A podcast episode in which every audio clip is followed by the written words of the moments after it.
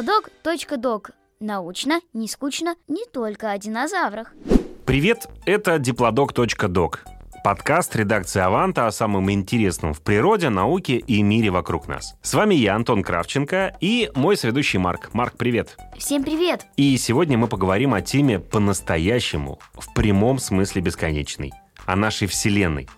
Научимся отличать звезды от планет, метеориты от метеоров, поймем, что такое черные дыры и как они образуются, и даже немного пощупаем темную энергию. Но для начала поймем, где мы находимся в этой огромной вселенной.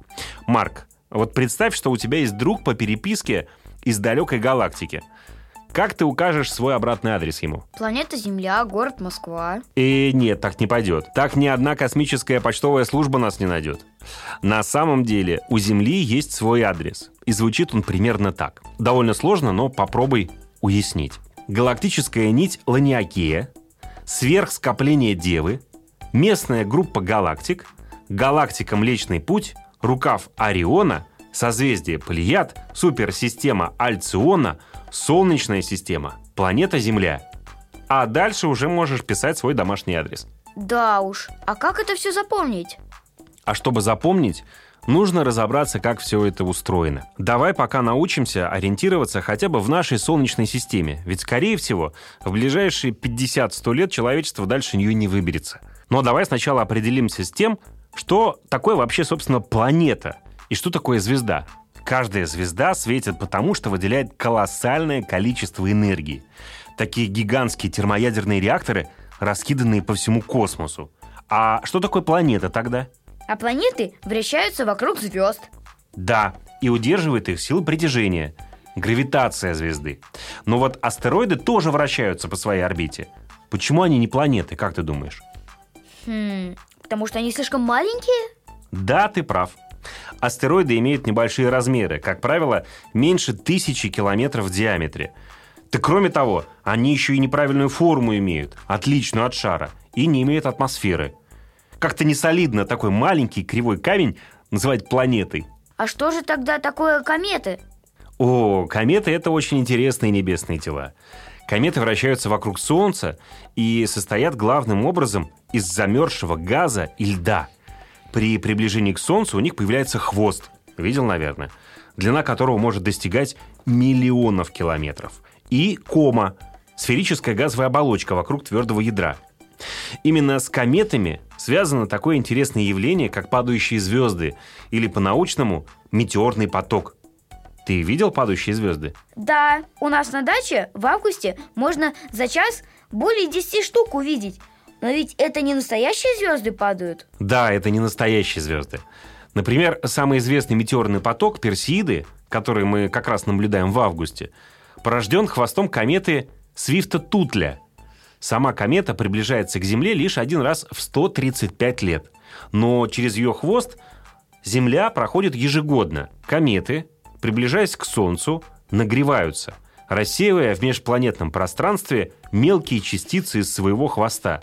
И когда вот эти мелкие частички размером около сантиметра входят в атмосферу на скорости в десятки километров в секунду и сгорают, то мы видим яркую вспышку. Это и есть как раз падающая звезда. Получается, падающие звезды – это пыль с хвостов далеких комет? Но это тоже круто! Согласен. Осталось разобраться с метеоритами. Метеоритом небесное тело вообще становится только тогда, когда оно приземляется на Землю. Так называют космический объект или его фрагмент, который сумел пережить полет через атмосферу и упал на Землю. Метеориты могут понаделать много бед, шума и треска, и даже изменить климат на Земле. Как метеорит, из-за которого вымерли динозавры? Например, или Челябинский метеорит, который упал на Землю в 2013 году. Но вернемся к нашей галактике. Как ты уже понял, Солнечная система такая не одна. Галактика Млечный Путь состоит из 300 миллиардов звезд. И многие из этих звезд имеют солнечные системы, подобные нашей. И это означает, что в нашей галактике существуют миллиарды других планет, известных как экзопланеты. И там могут жить инопланетяне? Ученые периодически находят планеты, попадающие в так называемую зону жизни. Зону, где не слишком холодно и не слишком жарко, где может существовать вода, а значит, теоретически, возможна и жизнь. Но, конечно, это только в теории. Мы на самом деле еще очень и очень мало знаем о Вселенной. Но помимо жизни на других планетах, астрофизики всего мира бьются над загадками черных дыр. Я слышал, что из них невозможно выбраться. Ну как они появляются? Появляются они, когда умирает очень большая звезда. Помнишь, мы говорили, что звезда – это гигантский термоядерный реактор. Так вот, когда топливо для реакции заканчивается, звезда так сильно сворачивает окружающее пространство, что любой свет, который хочет ускользнуть наружу, в итоге заворачивает обратно. Чтобы вырваться из черной дыры, нужно лететь быстрее света, а это, как ты знаешь, невозможно. Ну, по крайней мере, пока. При достаточном сжатии что угодно способно превратиться в черную дыру. Сожми Землю для размера своего ногтя, и свету не удастся вырваться. Все дело в том, что она станет слишком плотной, и ничто не сможет преодолеть ее гравитационное поле. А что будет, если угодить в черную дыру? Наверное, ничего хорошего. Верно. Постарайся этого не делать. Разница в силе гравитации, действующей на твою голову и ноги, окажется больше сил, связывающих между собой твои атомы. Это значит, что тебя вытянет и разорвет на части. Как бы это ни звучало. Физики придумали для этого процесса слово «спагеттификация». Пока мы не знаем, что произойдет с твоими спагеттифицированными атомами, когда они упадут в черную дыру. Так себе перспектива. А что же там все-таки внутри? Ну, не может быть так, чтобы там ничего не было. Я точно не могу тебе сказать. На этот счет пока есть только теории. Давай спросим о них у эксперта, методиста первой категории научно-космического отдела Музея космонавтики в Москве Павла Сергеевича Гайдука. Павел Сергеевич, здравствуйте. Вас беспокоит Антон Кравченко, ведущий подкаста diplodok.doc. Мы с моим коллегой Марком как раз обсуждаем сейчас черные дыры, и нам очень любопытно, что же все-таки внутри них. Может быть, у науки есть хотя бы какие-то предположения, догадки, версии на этот счет? Расскажите нам, пожалуйста. Всем добрый день. То, что находится внутри черной дыры, мы с вами не сможем увидеть никогда, в силу всяких сложных эффектов в области физики. Вообще говоря, если мы когда-нибудь даже достигнем горизонта событий, то для нас время замедлится настолько сильно, что мы буквально увидим гибель всей Вселенной вокруг нас. А для стороннего наблюдателя мы просто бесконечно зависнем на горизонте событий и будем двигаться в сторону этой самой черной дыры. Но не все так плохо. Из-за специальных разных квантовых очень сложных эффектов черные дыры не существуют вечно.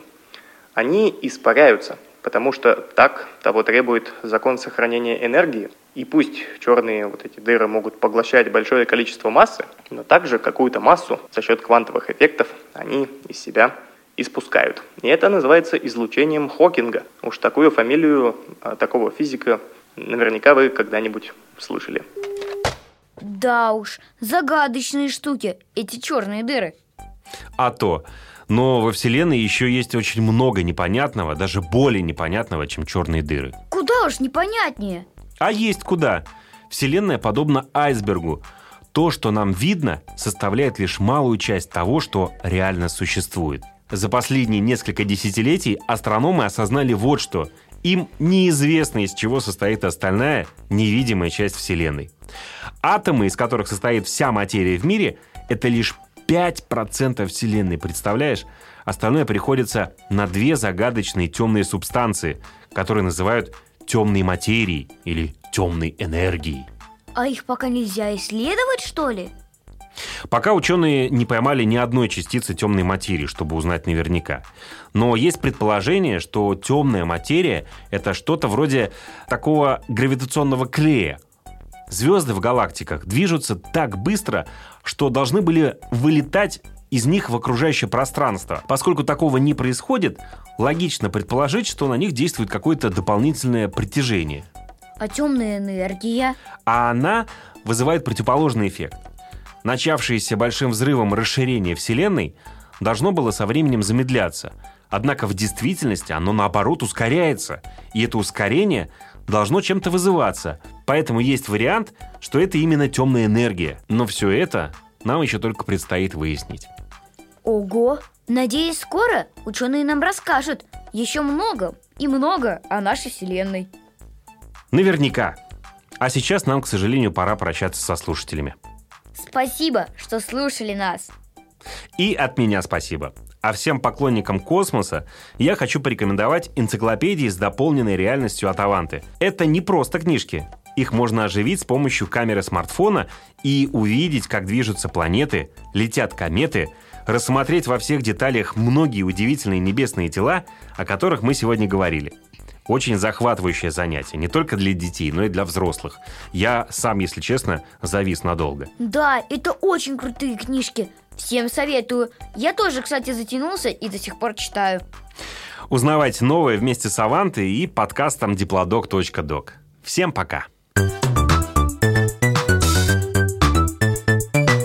Диплодок.док. Научно, не скучно, не только о динозаврах.